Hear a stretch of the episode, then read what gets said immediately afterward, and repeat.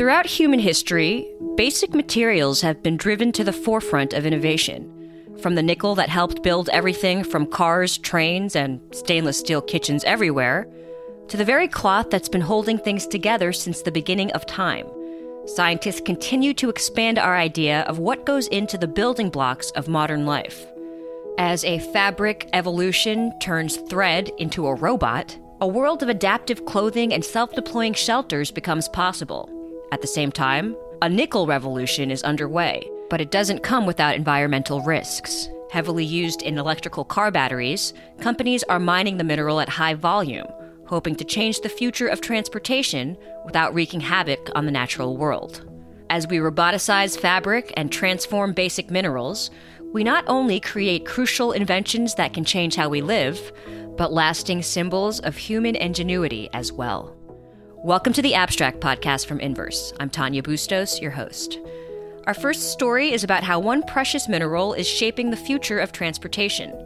As the demand for electric car batteries escalates, companies are working tirelessly to mine nickel without putting the planet in peril. Our second story looks at what could spark the next tech revolution a standalone platform for incredibly strong robotic fabrics. This invention could eventually lead to self deploying structures and shape changing machinery that may enable breakthroughs in medicine, the military, and our everyday lives. This is The Abstract, a look at the latest scientific discoveries and technology innovations from the reporters at Inverse. In each episode, we explore a single theme through two different stories. Up now, everything you wanted to know about nickel and why it's Elon Musk's new favorite mineral.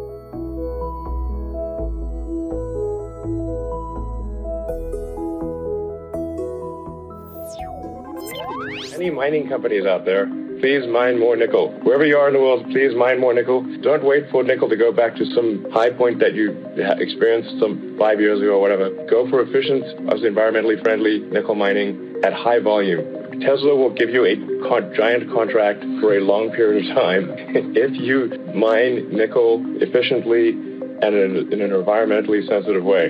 So hopefully this message goes out to all mining companies. Please get nickel. During a 2020 webcast presentation made by Tesla's top management, CEO Elon Musk discussed the crucial need for more nickel mines. Nickel, of course, is a natural occurring mineral that humanity has interacted with for several millennia. The Nickel Institute, a trade organization that represents nickel mining operations around the world, estimates that there are around 30 million tons of nickel globally, making it the fifth most common mineral in the world. Around two thirds of the world's nickel is used to make stainless steel, found in waste management treatment plants, trains, cars, and endless amounts of products in your kitchen. A 2019 report from the United States Geological Survey noted that the production of nickel chemicals has increased, particularly nickel sulfate, which is used in production of batteries. While the mineral is in high demand for a variety of reasons, Tesla and other electric vehicles are starting to really make an impact for that reason. So, in order to satisfy the demands for nickel and stainless steel, as well as the increasing demand for nickel into electric vehicle batteries, where will all this nickel come from? That's what Elon Musk wants to know. And with nickel mines associated with health risks such as cancer and serious birth defects, do the environmental liabilities become too dangerous of a cost? Also, an excellent question. Here to talk more about the complex task of dramatically increasing nickel production while also keeping things environmentally friendly is staff writer at Inverse, David Grossman. Hey, David, welcome back. Hey, Tanya. Always great to be back. So, nickel is a bigger deal than I'm sure a lot of people realize in the general sense. Can you first help us understand how it really has, in a sense, built the modern world? Absolutely. Nickel is a naturally occurring mineral that has been so useful to humanity that we've really sort of taken it for granted at this point. Historians believe that it's been used for over 2,000 years, so it has been a part of human society for a long, long time. And today you might know it best. Listeners might know it best from stainless steel. If you have any stainless steel pots or pans, those are made out of nickel. Nickel is used uh, in cars, trains, waste management plants, sort of the things that help keep the world going a lot. And now it has this exciting new use in batteries, in, in batteries for electric cars. Right, and that's obviously uh, electric cars big deal. You look at someone like Elon Musk and his path toward an electric car future, you always hear that conversation about nickel. What makes it so useful in terms of this new era, in terms of batteries and the future of technology? Well, nickel is often used not just by itself, but by an, as an alloy um, with other metals, and it's very, very adaptable. It can be used with many other minerals and many other metals. It has a very high melting point, which makes it great for batteries and cars where it can get very hot. And it has a resistance to corrosion. It doesn't rust easily. It can really, you know, take water, it can, you know, take air, it can take a lot of elements very, very well. And that's one and that's one of the reasons car makers have used it ever since uh, the Prius, really, the uh, the first electric cars um, that were at least mass produced. They have been using nickel significantly ever since. Now, the problem comes in with all those earlier men- things I've mentioned to you. Um, stainless steel, stainless steel pots and pans, obviously, those are very common. Being used in the hull of ships, there are a lot of ships in the world. And so while the uses for nickel are increasing rapidly, the, the amount of nickel in the world is staying the same. It's just a mineral. So that kind of leads to it becoming much more expensive. And now we're at kind of a point where different factions are, you know, fighting with each other over how they can get nickel. You see Elon Musk, at, you know, kind of almost putting a public ask out there please, if anyone can get nickel safely and ethically, please, I want to talk to you. Well, see, that brings up an important point too, this ethical side of it, because let's talk about some of the um, the downsides here. We're hearing about the negative impacts of nickel mines and the environmental havoc. Can you talk a little bit about that? Absolutely.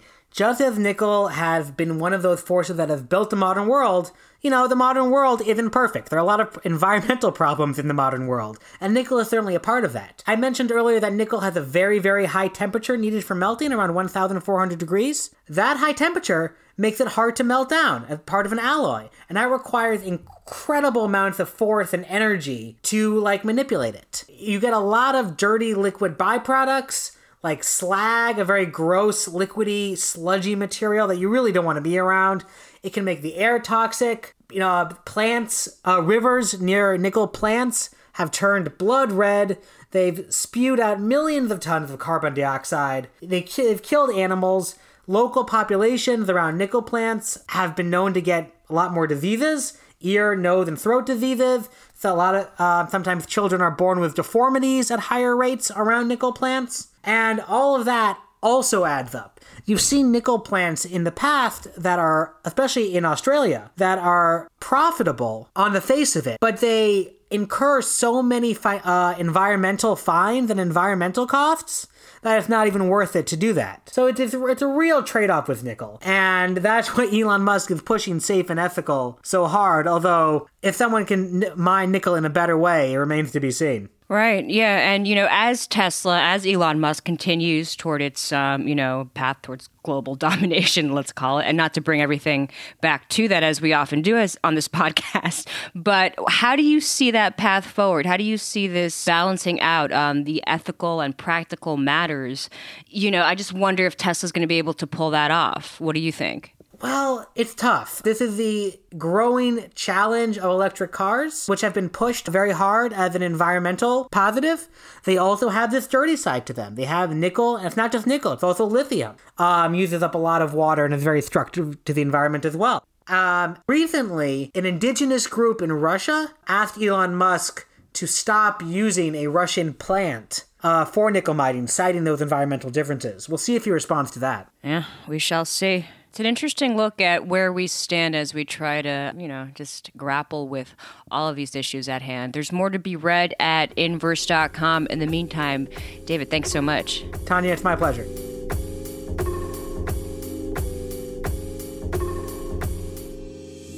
A new Yale study says it's time to expand our idea of what fabric can do. Up now, how the future of fabric is robotic providing life changing advances in medicine and the military.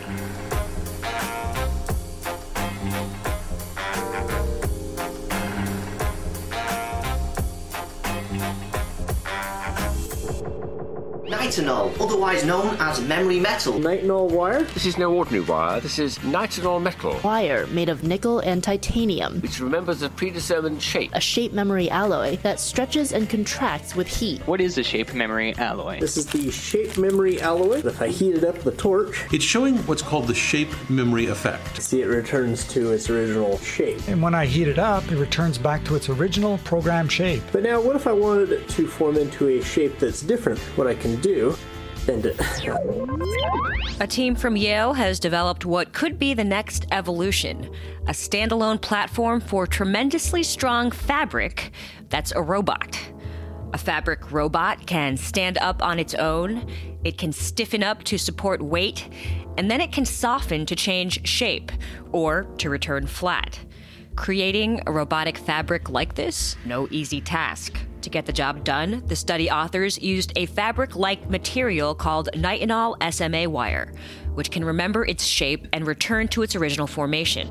It just needs to be heated above a certain temperature. It's all detailed in a September 2020 study published in the Proceedings of the National Academy of Sciences.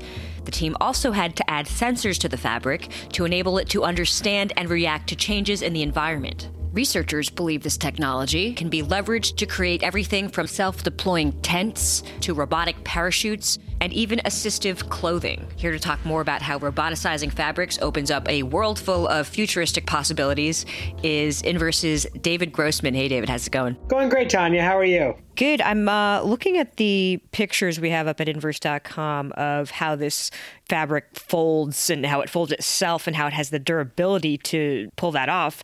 The driving force behind the tech involved is this nitinol SMA wire, right? Can you walk us through what exactly is happening to make this all work? Absolutely, yes. This nitinol SMA wire, which sounds very fancy because it is very fancy, unlike other wires or cords you may see around your house, this can remember its shape and return to its original formation even after multiple distortions, even when heated above critical temperatures. So it can like return to form very easily. It kind of naturally does that.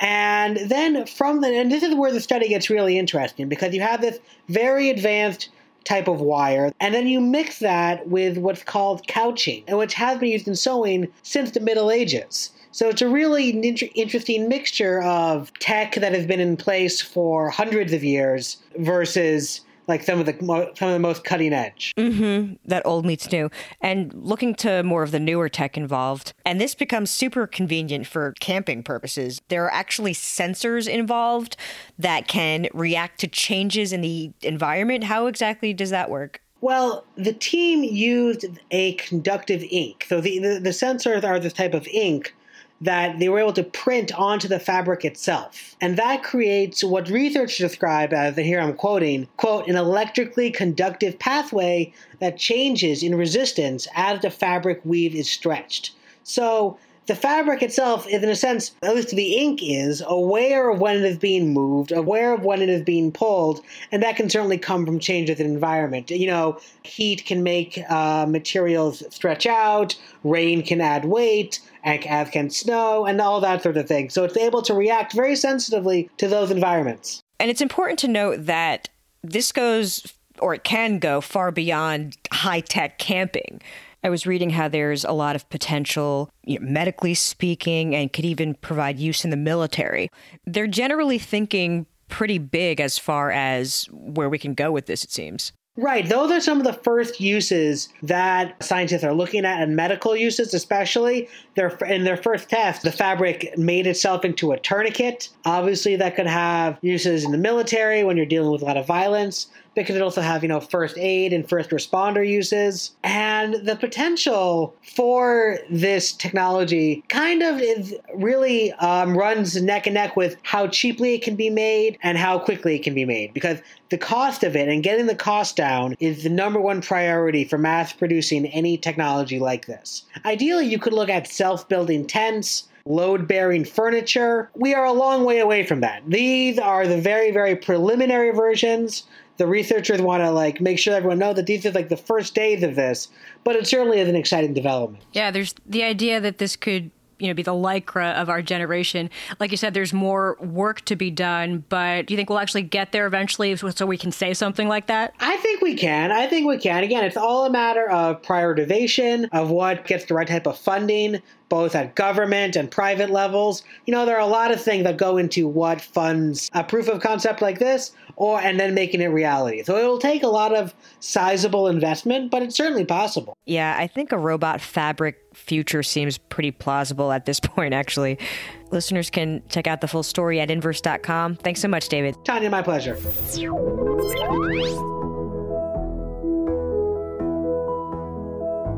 Head to inverse.com to read more about the future of robotic fabric as well as the nickel revolution. You can click on the link in the show notes for all stories we talked about today. If you agree that science and facts matter more than ever, give us a rating and review on iTunes to help more people find the abstract and other podcasts like it. New episodes of The Abstract are released three times a week. Find old episodes and more original reporting on science, innovation, culture, and entertainment at inverse.com.